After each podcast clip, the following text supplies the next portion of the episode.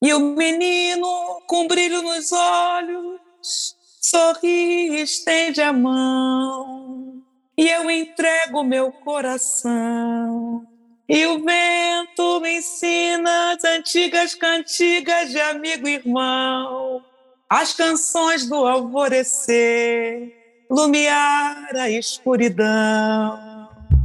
Um dos grandes nomes da música brasileira, a cantora e compositora Tereza Cristina, deu entrevista para a revista Focus Brasil e falou sobre o enfrentamento à pandemia, de como tem lidado com o isolamento e criticou a gestão do atual governo. A cantora iniciou lives em rede social e nomeou de Noites de Tereza, como um ato de resistência para valorizar a cultura brasileira. Na programação, ela recebe artistas da música, do teatro e personalidades que apoiam a arte. Ela destaca que as lives foram uma forma de escolher chorar de emoção com uma canção bonita e não por conta das notícias.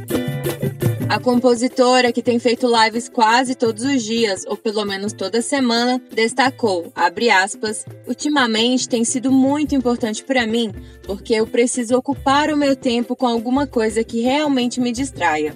A realidade está muito cruel no Brasil. Fecha aspas. Tereza Cristina já recebeu em suas lives o ex-presidente Lula, o ex-ministro da Educação e ex-prefeito de São Paulo, Fernando Haddad, o cantor e compositor Chico Buarque, Antônio Pitanga, Paulinho da Viola, Caetano Veloso, a cantora Simone, Roberto Carlos e Gilberto Gil. A cantora disse que vai publicar as lives para ter como registro do que foi 2020 e do que está sendo 2021. Ela afirmou também que a cultura popular trouxe força para o povo e é um ato de resistência. Teresa destacou a dor que é ver tantas pessoas morrendo, o povo sem vacinas e o surgimento de novas cepas da doença. Para ela, falta consciência em algumas pessoas.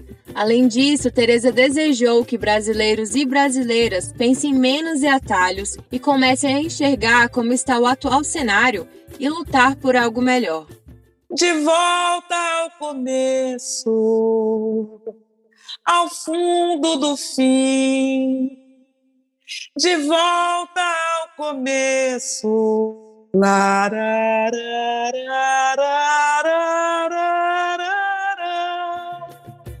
Chamando o ex-presidente Lula de herói, Tereza Cristina destacou que ele é o nome que vai tirar Bolsonaro do poder e que trará mudanças positivas para o povo. Durante a entrevista, uma das perguntas foi para ela responder qual música que representa o momento atual do país. Para Tereza, a canção De Volta ao Começo de Gonzaguinha é uma música que representa a volta de Lula na política.